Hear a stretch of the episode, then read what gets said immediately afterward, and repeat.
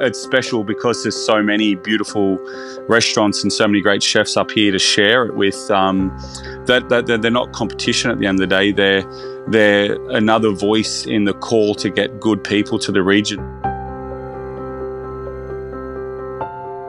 This is the Crackling. I'm Anthony Huckstep.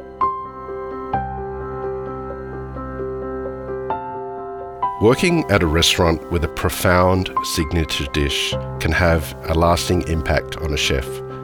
For Jason Saxby, the hero suckling pig he mastered at Pilu lives on in spirit as he carves his own path in northern New South Wales. Jason, how are you? Uh, very good, Huck. How are you, mate? Good. It's great to get you on the show. You're doing some pretty amazing things up in northern New South Wales. Uh, yeah, look, you know, just uh, chipping away at this um, region bit by bit, sort of embedded myself in the community now, and um, that's obviously opening up lots of doors and lots of pathways to try to make my own sort of um, style of food, you know, and and how I also run the restaurant and run the kitchen. You're doing amazing things up there at Raes, but a lot of your career were in some real landmark restaurants in Sydney. Was it hard to make the shift to working in a regional centre like that? Um, well, look, uh, I'm actually originally from Bathurst, so my career started in um, smaller regional restaurants. So I already had a fairly good understanding, obviously not not to a high level, but a fairly um, good understanding of how working in a small environment is, and working with a small basket of producers. Um, a small bounty of produce. Uh, um, so Bathurst is a little bit the climate's a little bit different than than Byron Bay, but certainly the um, limitations and also the the um, I suppose the the opportunities are all very similar. Um, it was hard to adjust, obviously coming from from the big city, and you know if you if the tuna you got in the morning wasn't wasn't as good as you wanted it to be, you could you could ring your seafood supplier, and by twelve o'clock you've got more tuna. Whereas um, in Byron Bay, if you if you don't like what you get, then that's what you get. Um, but through that, you just actually work out what what is good and and when it is good um, you tend to focus a little bit more on well why am I trying to use that when it's not going to be good? Like let's just stick to this because this is great. So it was a bit of a took me I reckon at least six months to really really find my feet and then probably another six months to make it till I was really actually happy you know till I was really like felt like I was I had the grasp of of what the region needed. that, that region has really evolved incredibly in regards to food in the last sort of um, five years or, or so. Um, tell us a little bit about it and what you love about sort of what's going on there in the food scene. Oh, look, man! The five years ago when I moved up, it has been yeah, just just under five years now. Um, it's a completely different food scene than it was now. Sort of, I, um, I suppose, naively came to Byron Bay thinking that Raes is this absolute iconic landmark restaurant, but in reality, it um, it's had a very sort of tumultuous past, and it's been there for for thirty years. Next year marks our um, thirty year anniversary. So, uh, with the amount of chefs that come in and out and and all that, like it's no one really knew what the identity of the restaurant is. It's not like Pilu where for twenty years it's been the same chef with the same owner with the same ethos. Um, it's been it's yeah, so it really had a bit of an identity crisis with the local community about what it was. Everyone thought it was this inaccessibly expensive, ridiculous restaurant, but it really isn't um, in the grand scheme of things. Um, I think it just gave off that image being such a grand building. Um, and yeah, it's just kind of like in the last few years, the amount of incredible talent that has moved to Byron Bay and, and the surrounding region, of course, and opened up restaurants or have taken over existing restaurants has just lifted the the scene to just such an incredible high now that there's so many good options to eat at. Um, whereas five years ago there was a few, you know, like there was cafes and then there was a few restaurants and that's it. So, you know, for guests at the hotel, when they're staying for a week and they don't want to eat in the dining room every night, you're kind of like, oh, you can go eat at Harvest or you can go eat at Beach. Whereas now we've got we've got options, so many options to recommend to staff now. So it's great. I'm glad you sort of mentioned Pilu. You have a, an incredible sort of relationship that's stretched over a long period of time of, of working there and then going and doing your own thing and then coming back. And um, the the signature dish, though, the suckling pig, is, is renowned. What what what's tell us a little bit about that and what was so special about it at that restaurant. Um, well, look, the the dish itself um, is very simple. It really is just about getting a good um, a good product, a good a good pig at the right size.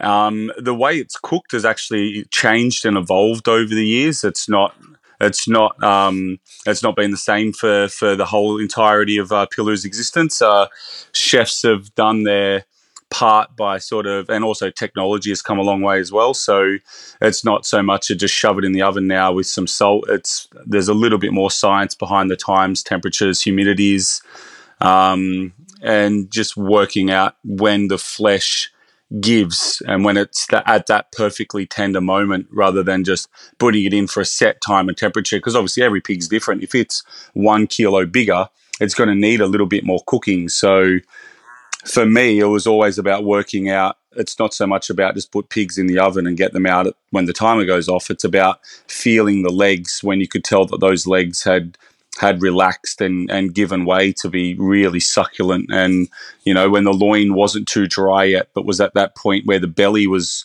meltingly soft, you know. Um, and really, is, that's about it. Like, it's truly just um, the quality of the pig the time of the year, the seasonality. In in winter, the pigs tend to be a little bit leaner, so it's about you know manipulating the times and temperatures and humidity levels to suit the pig.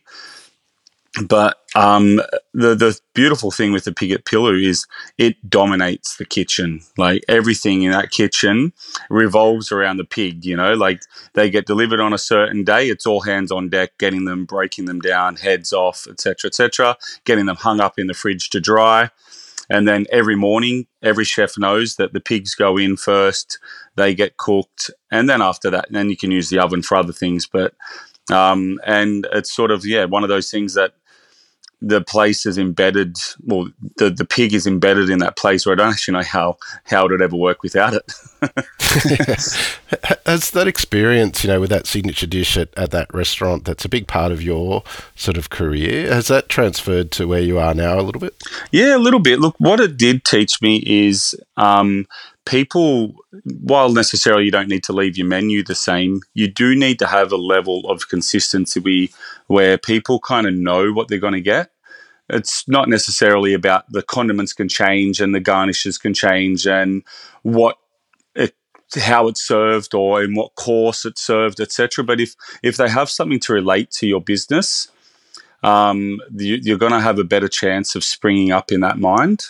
Um, if they're like, oh man, that pig at Pilu, oh man, now I'm craving that. Now I want that. Um, so you know, I've, I while I don't have a uh, deeply embedded signature dish at Raes to that extent, people know that they can always come and get certain things, but they'll be different. You know. Yeah, absolutely. You mentioned that you uh, grew up in Bathurst. Um, before we get into sort of what you are doing there at Raes, to take us back to when you were young. what was growing up like for you, and what sort of role did food play for you when you were young? Oh, look to be to be completely honest, and absolutely no disrespect to family. Um, my mum was a single mum raising four boys, so food was not a celebration; it was a necessity. You know, we were very much a uh, home cooking. Bolognese was on at least once a week. You know, my mum made a killer chicken corn soup and a you know killer potato and Kransky soup and roast pork was always the loin of the pork. You know, dry. You know, like um, legs of lamb, like nothing fancy, nothing meat and three veg, and you know, like really bog standard. Um, Aussie classics, you know, I would call them.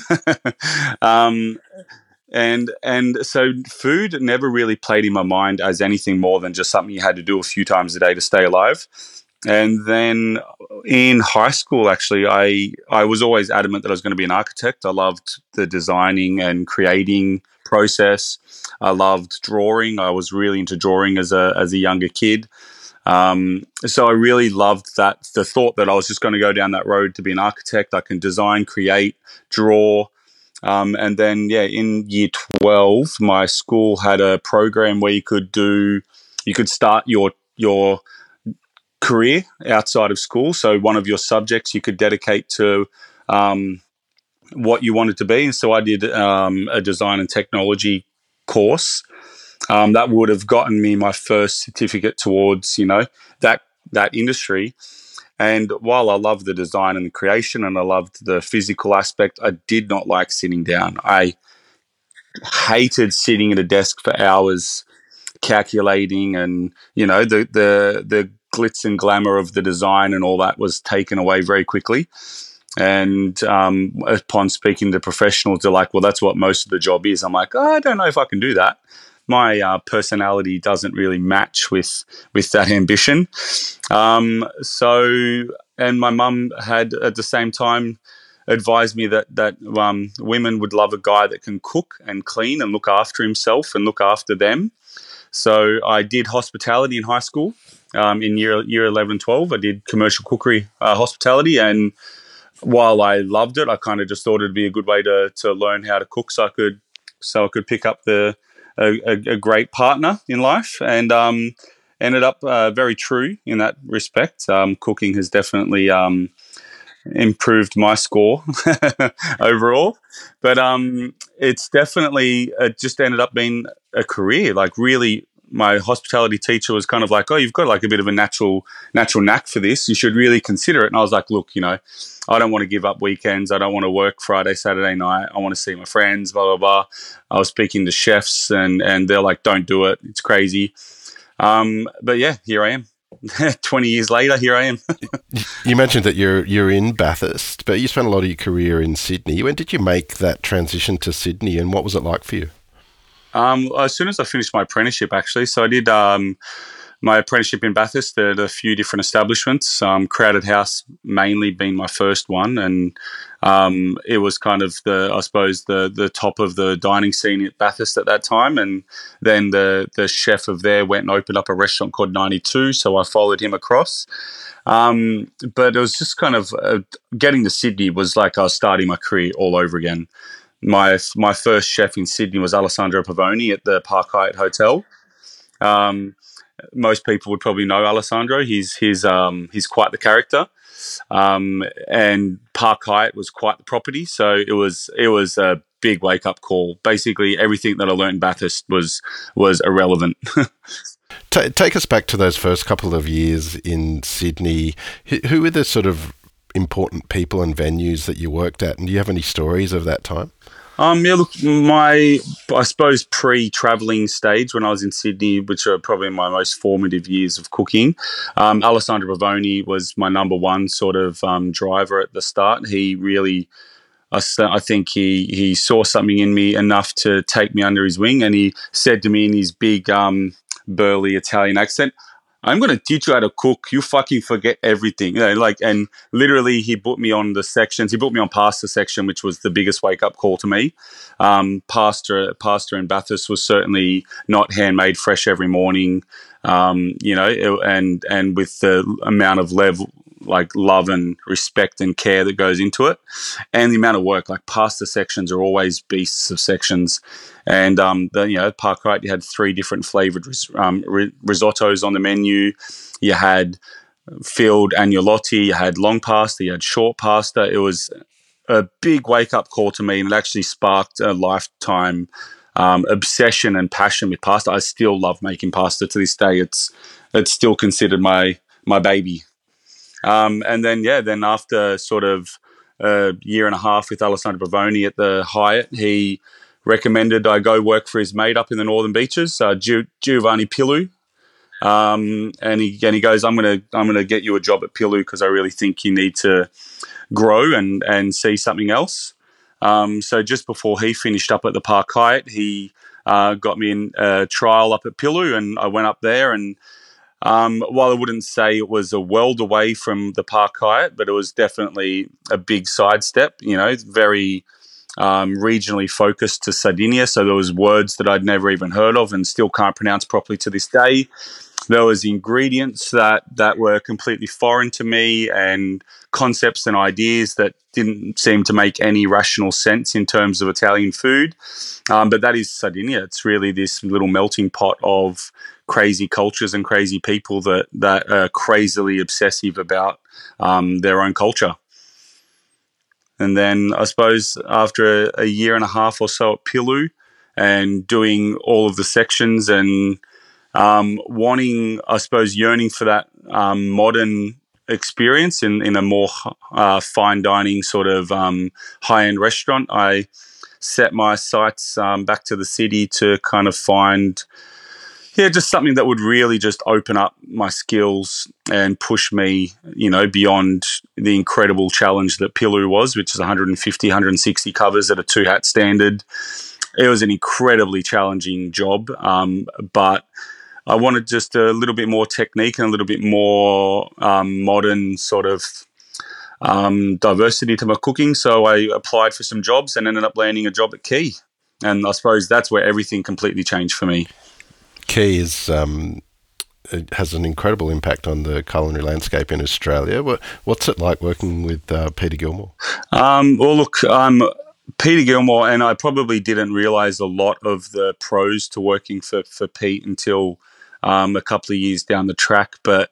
He's an incredible guy that just really encompasses what I think a, a, a good leader and a good chef, um, or a good uh, sort of influence can be like the way he treats his team the way he treats his staff the way he treats the restaurant the way he treats the ingredients and and the menu. Like it's really quite incredible. Um, and going to Quay, the first day there was literally like my first day of cooking all over again. I went into the cool room and there's just tubs of these ingredients that I'd never seen before. And, you know, by this stage, I thought I was a fairly fairly decent um, cook and just walking in and being completely bewildered by crosnes, which are like little Chinese artichokes, and all these things. I'm like, what is this? You know, what what are these? And it was absolutely mind blowing. Um, the experience, and back in 2010, I think I started a Quay, No, 2009 maybe. Um, was sort of like really a, a fantastic time. They were they were just about to release their cookbook, so there was a lot of action happening. Um, that year, we just made the top 50 uh, restaurants in the world for the first time. So there was so much focus and so much drive in that kitchen at that point. Um, everyone just was, they got a taste of it and they just, you know, you want to push it more and push it more. And um, yeah, it was such an incredible time to work there. And, and I still consider the way Pete uh, runs his kitchen to be how I try to to sort of take in, in, inspiration from the most. You had some personal success uh, and accolades in that period of time as well. Tell us about um, what happened and then the impact it had on you. Um, yeah, look, uh, while I was there, I was chatting to some chefs, and um, the Josephine Pignolet Award um, for Best Young Chef, the Sydney Morning Herald Good Food Guide, had just uh, opened, and a few people told me that I should enter. Um, I was incredibly um, I suppose, driven and passionate and um, yeah, just really, really into the industry. And, and some some senior chefs said that I should give it a go, um, and I did, and I ended up winning um, in the 2011 award, which was phenomenal and absolutely opened up doors and um, I suppose opportunities overseas that that I probably I might have got there, but it just gave it just made it a little bit easier because it gives you a name, it gives you a, somewhere to, to to spring from. Um, yeah, and then sort of sort of finished my time at Quay, and then um, I think just before I was about to finish and go overseas, I was trying to work out where I'd go, and um, Thomas Keller came to uh, Quay to to do a little thing with Pete, and I pretty much flat out just asked if if um, I would be able to go over there and work. And so he, Pete, emailed them for me, and um, I was going to go to the French Laundry in Napa, but then I think my wife decided she wanted, or my girlfriend at the time decided she wanted to go to Africa and volunteer to be a midwife in Tanzania. um, for three months while I did my uh, stage overseas. Um, and I was like, well, I'm going to be by myself. I won't have transport. Um, and decided to go to Per Se in New York instead. So I worked at Per Se for for nearly four months um, with Thomas Keller and the guys, and it was absolutely incredible. Do you have any stories of what it's like working in that kitchen?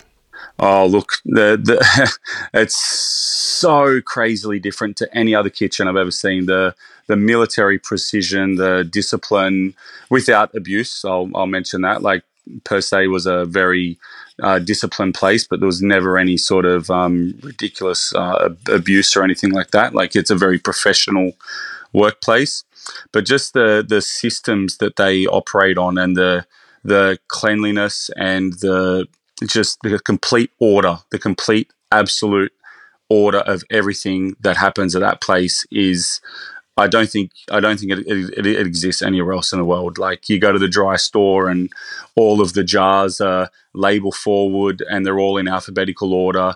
Uh, it's someone's job every afternoon to go and make sure that, that everything's in alphabetical order and everything's topped up to the perfect level. There's people that are employed with just to walk around and wipe the walls and the skirting boards to make sure there's no scuff marks. Like it's absolutely mind blowingly operated. It is just incredible. And there's if if the original system breaks down, there's a backup system that everyone just knows to go into uh, it's just absolutely incredible, and and then they do that while rewriting a menu every service. Like it's a completely different menu every day, other than the you know five or six signatures. So. Oh, it's just it was absolutely incredible to witness, but un- unachievable to copy. what what was it like when you came back to Australia?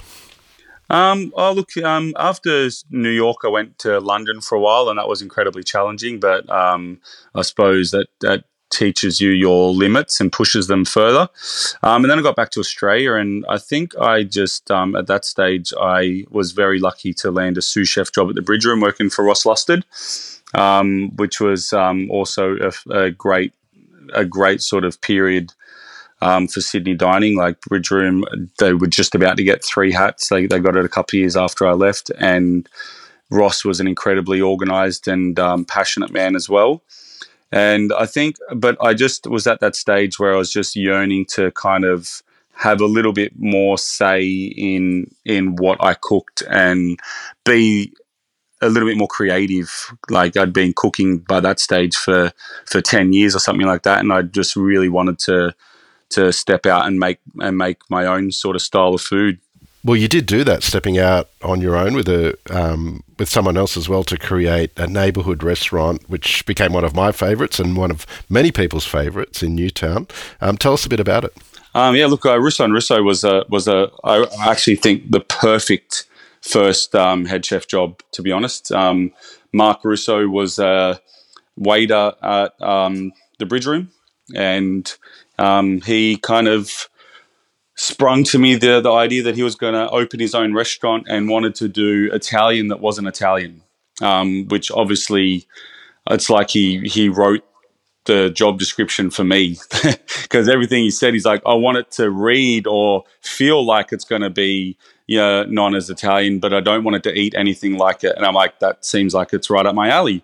Um, I don't I don't cook like a nonna, and um, I can make delicious food and and I'm creative. So it was that was incredibly fun. Like we built the restaurant. Literally, it was a, an old um, takeaway Thai takeaway place. They had woks in in the kitchen and holes in the floor, and I think it was yellow from memory, like a really horrible like uh, greeny yellow color.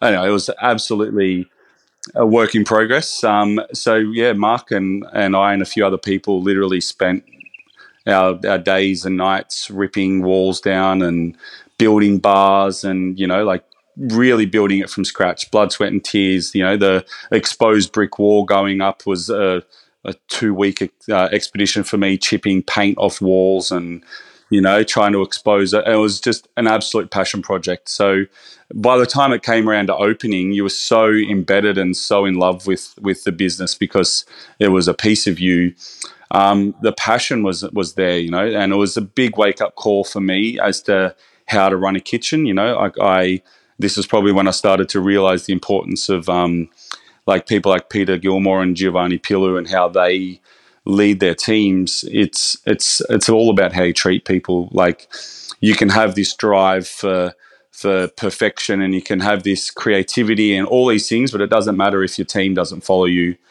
Um, and you know, some of the restaurants I'd worked at led by fear, and you know, you were too scared to make a mistake, and that's not that's not a good way to to lead because as soon as as soon as the head chef's gone, um, the fear's gone, and then all of a sudden, that's when people they don't have the respect then, and that's when the care's not there, and that's when I suppose people go, ah, fuck it, I'm not going to get caught, you know. Whereas if you lead with positivity and respect, even if you're not there, the team will drive 100% to to succeed and to do the very best that they can do um, and aim for perfection because they truly respect what what what you are and what your vision is.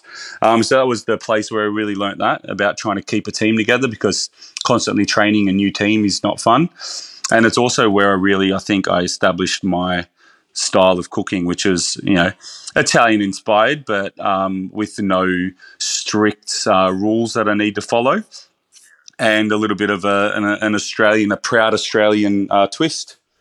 You had a lot of uh, renowned dishes on the menu in your time there at Russo and Russo, but um, were there any dishes that had a foundation of pork or um, pork as a hero during that time that you can tell us about? Yeah, look, I actually think that probably my my all time favorite dish and um, a bit of a cult um, favorite with a lot of people was the crispy pig's ear um, psalm that I did, and and basically that was through a need to like again it came back to Pilu and all of the the bits of pig that that aren't the prime pieces and constantly trying to find ways to to use them so you're not wasting them. And ears are, are incredible if they're treated right like they're absolutely incredible um, so yeah we did like a uh, we we basically poached the ears off for hours and hours until they were gelatinously tender and then we pressed them and then we would actually slice them into thin strips and then treat them like salt and pepper squid essentially after that. Um, toss them in a little flour mix with, um, we, we, we put some delicious spices in there. And then we served it in a radicchio leaf with a um, anchovy bagna cauda dressing and with some pickled onion and some shredded up little uh, vegetables.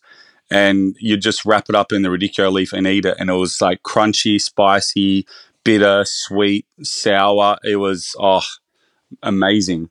Um, and it was and it was just it was just the, the, ear, you know, the thing that a lot of people throw in the bin, and that to me, I think, um, was probably one of the longest standing, and I'd say one of the the most requested dishes at Russo and Russo, aside from maybe the squid ink fregola, but um, that was definitely my favorite. But then also, like we also did a little um, um, maiale al latte, which is like cooking milk in pig. So you'd get like young pork, and it's a very traditional thing. You cook it in milk, and um, it, it's so tender and it's so flavorful and soft and luscious. But then we would finish it over charcoal, and then just to get that little bit of smokiness and char on the outside, and then the milk that you cook the pork in, which was infused with bay leaf and garlic and thyme and uh, lemon zest and all that, you would use that to make a sauce, and you'd just pour that over the pork, and it was phenomenal as well because the milk really, really, really works to tenderize the pork. Um, and soften the fat, and it just takes away any Oh, so good, so lush. You mentioned how, you know, in the early years, Pilu was so important to you and the foundation of your career, but you ended up going back and um, running the kitchen. How different was that for you? so different. Number one, I suppose Pilu was so different by that stage as well.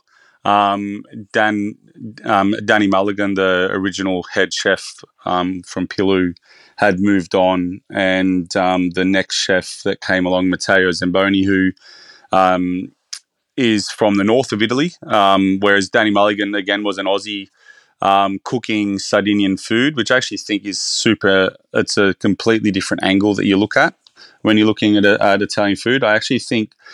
Um, if Aussies are going to cook Italian food, they really try to either make it really traditional or they try to make it really different. Um, and Danny was definitely a traditionalist. He really, really wanted it to to speak Giovanni's story, um, and that was that was the biggest lesson that I learned. That is, I defined the balance between creating the food that I wanted to cook but also the food that made sense because uh, there's no point going to a restaurant and trying to change the ethos, the ethos or whatever of a place like Pilu. You've got to go there and you've got to keep that ethos and that direction alive but yet also get some personal satisfaction out of it. So that was the biggest challenge and the biggest fun for me really was Giovanni would tell me a story and I would turn that story into a dish. So I got my creative outlet and he got the story of him eating sea urchin as a kid, blah blah blah. And you know, like and Giovanni loves to tell a story and I love to tell a story. So it was always it was a very beautiful um, thing. But yeah, it was definitely a challenge at the start to try to to sell a culture that you had never really been involved in other than working in a restaurant. you, you mentioned at the top of the show a little bit about the the suckling pig at Pilu and how each head chef has had the chance to put their own sort of spin on it. What, what did you do? Um, well, look, we just worked on the times and temperatures just to give it a longer, slower cook at the start, just to relax that meat, and then a little bit of a in the middle cook to to um, melt the fat and then a really high cook at the end to, to crisp the skin. Um, but I suppose like a lot of the time it was served either for two to share or whatever, whereas I really wanted it to just be on the menu. I wanted it to be really accessible, but I wanted the garnishes to to have a bit of fun. So, you know, we did ones where we cooked the heads and we shredded all the head meat down and made it into like a almost like a rillette mix, and then we wrapped that inside cabbage leaves and cooked it over the charcoal. You know, little things like that where you get to really play with the garnish, and then you know we started separating the pig from the main plate, so it looked a little bit more like a like an experience, you know, and and serving it on the side. So yeah, just really just trying to work out the delivery of it because uh, a bit of um, suckling pig on a plate isn't the most elegant and refined thing in the world, but I sort of wanted to keep that rusticity but almost enforce it. So by then, Giovanni had all these beautiful um, boards that he got from a special wood from Sardinia, that like a cork um, and we were presenting them on there with like rosemary and torching it so it kind of smoked up around the pig and it was yeah just creating a little bit more of a delivery and a little bit more of an experience. But mainly i just had fun with the garnish. I just really changed the garnishes a lot and played around with the accompaniments and and making sausages out of the the leftover meat and you know really just having fun with it. How did the gig at Raes come about um, well, look, it was actually very serendipitous. Um, my partner was uh, we had a holiday booked to Fiji, and my partner was pregnant, and our doctor said uh, shouldn't go to Fiji when you're pregnant. Um, so we decided to go to Byron Bay. Um, well, try to go to Byron Bay anyway. Uh, we couldn't get accommodation because it was peak school holiday period, and little did I know how popular Byron Bay was. um, but I'd actually never been to the region before. I'd only ever driven through it, so I didn't really understand what the region was. I always thought it was kind of a place for surfers, stoners, and holiday makers. Um, and so we ended up staying in Kingscliff, which is about an hour up the road, and spent a bit of time in Byron. We went to the farmers markets, and it was really eye opening because there's a culture here that is so obsessed with food and produce and ingredients. Um, I suppose it's just not a, there wasn't a lot of restaurants telling the story, but there really was this incredible food culture um, and the producers were so passionate about what they did. And when the producer and the grower is passionate about what they do, you know you're going to get good produce. And the soil's phenomenal, the climate's phenomenal. And I was like, wow, this is everything that um, I've ever dreamed of in a regional setting. Because Tammy and I were, you know, we already had a two year old by that stage. So we were talking about what the next step was because living in an apartment in the northern beaches of Sydney wasn't really working anymore.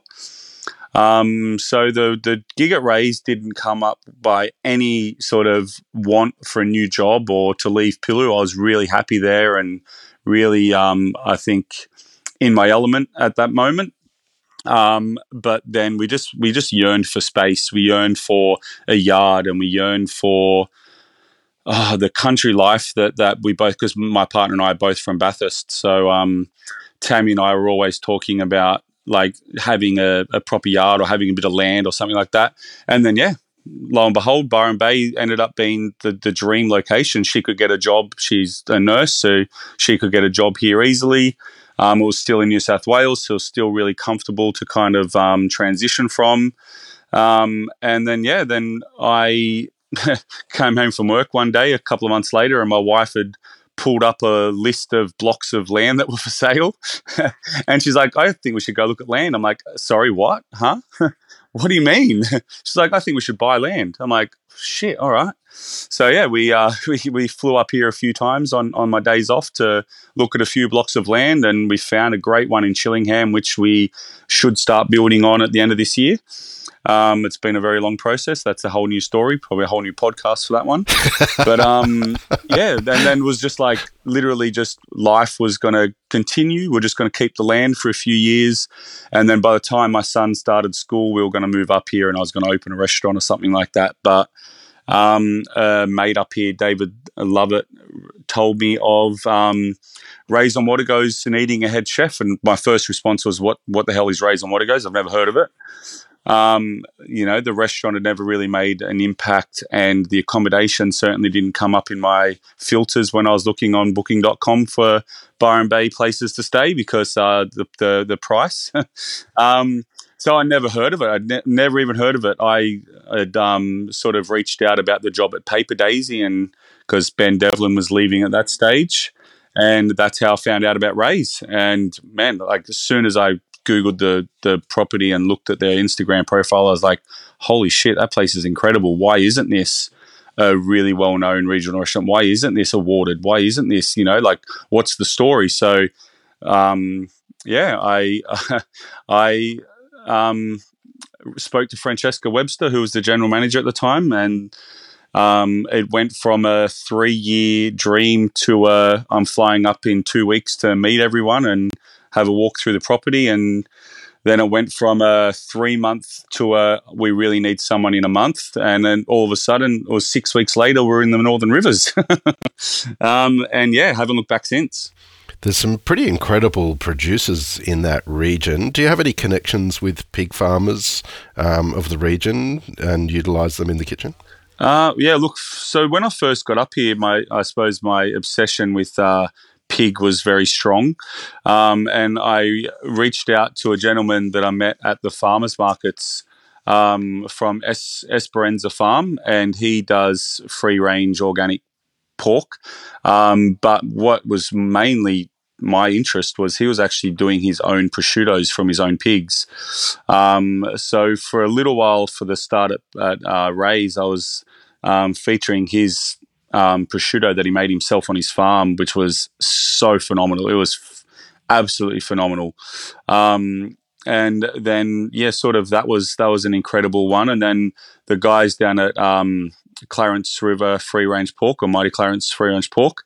Um, they've been my sort of main go to suppliers, and obviously you got Bangalow Sweet Pork. Um, there's there's actually quite a few up here, but I suppose the biggest one for me, um, in terms of not the the pig itself, but um, pig products has been Salumi Australia. Like they're located 20, 20 minutes up the road from Raes, and the the the just the the in, in, um the things I can get from those guys, like the Nduja, like Nduja is my favorite pork product of all time. It's probably one of my top two, three ingredients on the entire planet. Um, and their Nduja is phenomenal. Um, and we use their Nduja a lot for seasoning, a lot for enhancing sauces or broths. Um, and you know spread on toast. It's the best thing in the world. Um, so yeah, Salumi Australia has been a big one for me up here. Um, I already had a pre-existing relationship with them when I was at Pilu anyway, because they were the guys that Giovanni started making Bottarga with um, many moons ago. Um, and they were suppliers of all of the Salumi products for Pilu uh, Freshwater. So it was kind of a natural uh, relationship that we already had, um, but I've just taken it that one step further to to go direct through them and to be a little bit more uh, involved with um, their ingredients and their products. Is, is there a dish or two uh, that you can tell us about that sort of exemplifies you know your cooking at the moment, but also you know relies on pork uh, uh, to a degree? Yeah, well, look, so pork. Um, I've, I've, actually got suckling pig on the menu at the moment.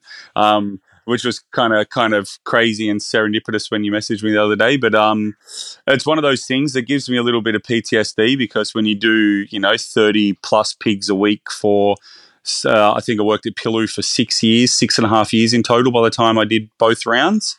Um, it's a lot of suckling pig, and you eat a lot of suckling pig, and that sounds great. Like to someone listening this podcast who's tried it a couple of times, they'll be like, "That's my dream." It's really not.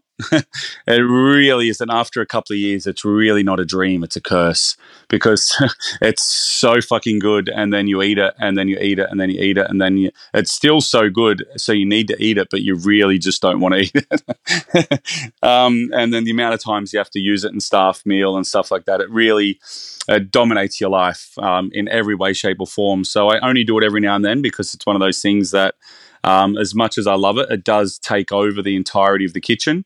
Yeah, even my my meat chef yesterday was stressing um, because you know he's got four other mains to cook, and and all of a sudden there's a pig away, and you know it's it's like everything stops. Carve the pig, you know. Like um, the oven was uh, taken for three hours in the morning because the pigs were in. So my pastry chef couldn't do his pastries. So yeah, there's a reason why it's only on for a short time. Um, but my uh, my my favorite uh, way to cook is on the bone, obviously, and then we actually get some amazing uh, pork cutlets on the bone, um, and they're my favorite. Like I truly just anything on the bone is so good, but we brine it in sort of like a beer spiced brine for a couple of days, and we take it out. Like brining is your pig's best friend, um, especially when dealing with something like a like a uh, chop when you when you do have that lean loin surrounded by beautiful fat and bone, but that that loin is still very delicate and very, um, I suppose, uh, has the tendency to really dry up. So we brine it for a couple of days. Um, first way I ever did it on the menu was to sort of inspired by a cotoletta where we brined it, then we chilled it, and then we cooked it over a really hot charcoal to like char the outside, but essentially the inside was still raw. Then we would crumb it in like mustard and then your egg wash and then your herbed sort of crumb mix. And then we would pan fry it. And it was the best cutlet, the best schnitzel you've ever had in your life. That was phenomenal because you can leave it pink in the middle still because it was a really thick one. That was, that was, man, we served that with an anchovy, caper, and herb sort of dressing some radishes from Boon Luck Farm. The leaves were cooked over the charcoal, um, then horseradish over the top, some pickled chili. It was epic. It was so good. Um, but then I suppose I think my style of cooking evolved a little bit and maybe became a little bit more refined. And so these days we do a lot of glazing. So at the moment we um, or just replaced it for duck, but we had a Davidson plum glazed um, pork cutlet. So again, brine for a couple of days and then cooked over charcoal um, until that pork sort of cap along the top is just meltingly soft and delicious. And we just keep glazing it in, in a like a Davidson plum ketchup almost. And it just like chars and burns. It was kind of inspired by like a, a Chinese barbecue pork setup. Uh, and that was phenomenal. We served that with some beetroot, um, some Davidson plum chutney, some pickled muntries, and, and, that was that was next level. That was so good. Has this opportunity that you've uh, that you've got up there in northern New South Wales has it has it changed you and changed your approach to food? Uh, yeah, definitely. I can't really write menus anymore. I've got a, I've got a, I can't, I can't write up a dream list of uh, ingredients that I'm going to get next month and and start working on a dish. It's literally, it's very off the cuff. Whereas you know you've got this bounty of something for a couple of weeks and then the rain comes and then you don't have it. So it really changes how you look at a menu and how you cook. Um, it becomes a little bit more freestyle, which is really fun but very challenging for someone who likes to be really organized. It's um, it means you're not really planning menus. You know, when, when we're not launching a spring menu next week with 12 new dishes, it's dish by dish, day by day, ingredient by ingredient. Um, and that's beautiful because that's the way it should be. That's the way nature, I suppose, wants it to be. Um, and the relationship you gain with your producers and your growers through this constant communication, um, it's special. It's really special. And that definitely uh, magnified a million percent since moving to the, the, Northern Rivers and sort of dealing with all the small producers and the six things that they might grow really well um, and just trying to showcase them.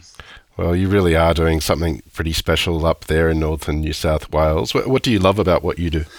Um, again, it goes back to the creativity, the design. Like it's really mentally uh, satisfying at that initial stage, and then you get very quick um, gratification out of seeing the end product too. You know, like I just started working on a strawberry dessert, and within a week, you know, I've got a result, and you know everyone loves it. And it's, it's really actually like it's very satisfying as a um, mental health kind of thing where, where, you get this instant reward.